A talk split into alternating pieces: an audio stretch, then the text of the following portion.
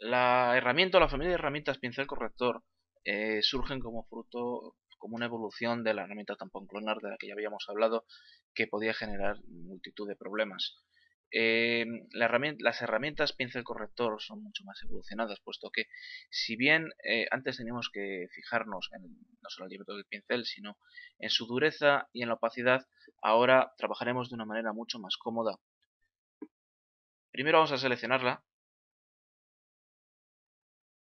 Aquí está en la paleta de herramientas, aquí tenemos la familia de pinceles correctores. Y vamos a seleccionar primero pincel corrector. Del corrector puntual hablaremos después. Si os fijáis, la configuración es mucho más básica que la que teníamos en el tampón clonar.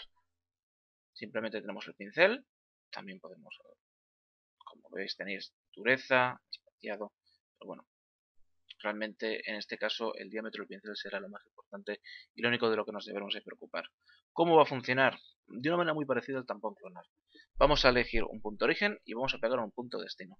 Pero esta herramienta va a funcionar de una manera más eficiente, puesto que no se va a limitar simplemente a pegar lo que ya hemos seleccionado, sino que además lo va a pegar y lo va a hundir, lo va a diluir con el fondo, de tal manera que lo que estamos copiando quedará completamente integrado con, lo que tiene alrededor, sin que se note ni la dureza del pincel, ni, ni el diámetro, ni la forma del mismo.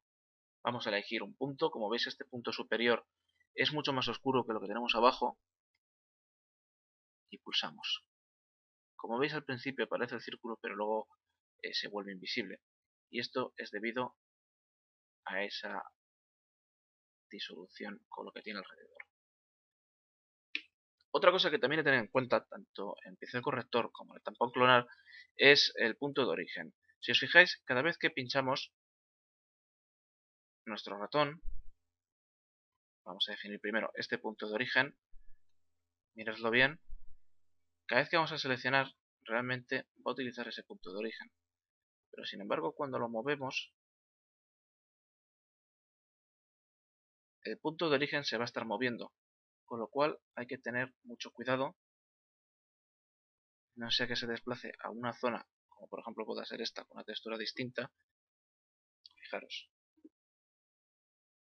Se ve azul, pero según voy desplazándome, aparece esto de aquí aquí, puesto que el punto de origen se va desplazando.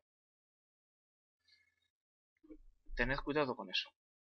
Otro, dentro de los pinceles de corrección puntual, de los pinceles de corrección, está el pincel de corrector puntual, que va a funcionar de una manera también mucho más sencilla y mucho más precisa. Eh, tanto el tampón clonar como el pincel corrector funcionan eh, seleccionando un punto de origen y pegándolo en un punto de destino. En cambio, el corrector puntual no va a necesitar que le seleccionemos un punto de origen, sino que va a coger la textura de los píxeles adyacentes a la zona que vamos a copiar y en base a esa textura va a coger y la va a aplicar, por lo cual no necesitaremos un punto de origen. Esto viene muy bien para zonas bastante delicadas. Aquí hay una mota justamente al lado del ojo de carnero. Eh, podríamos tener problemas con las otras herramientas, pero sin embargo de esta manera funciona de una manera muy, muy fina.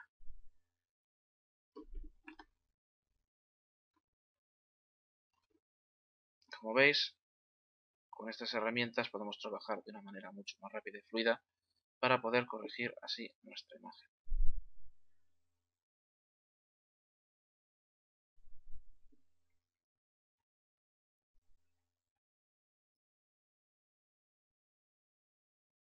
Veis la corrección de las motas de polvo ahora se realizan a una gran velocidad.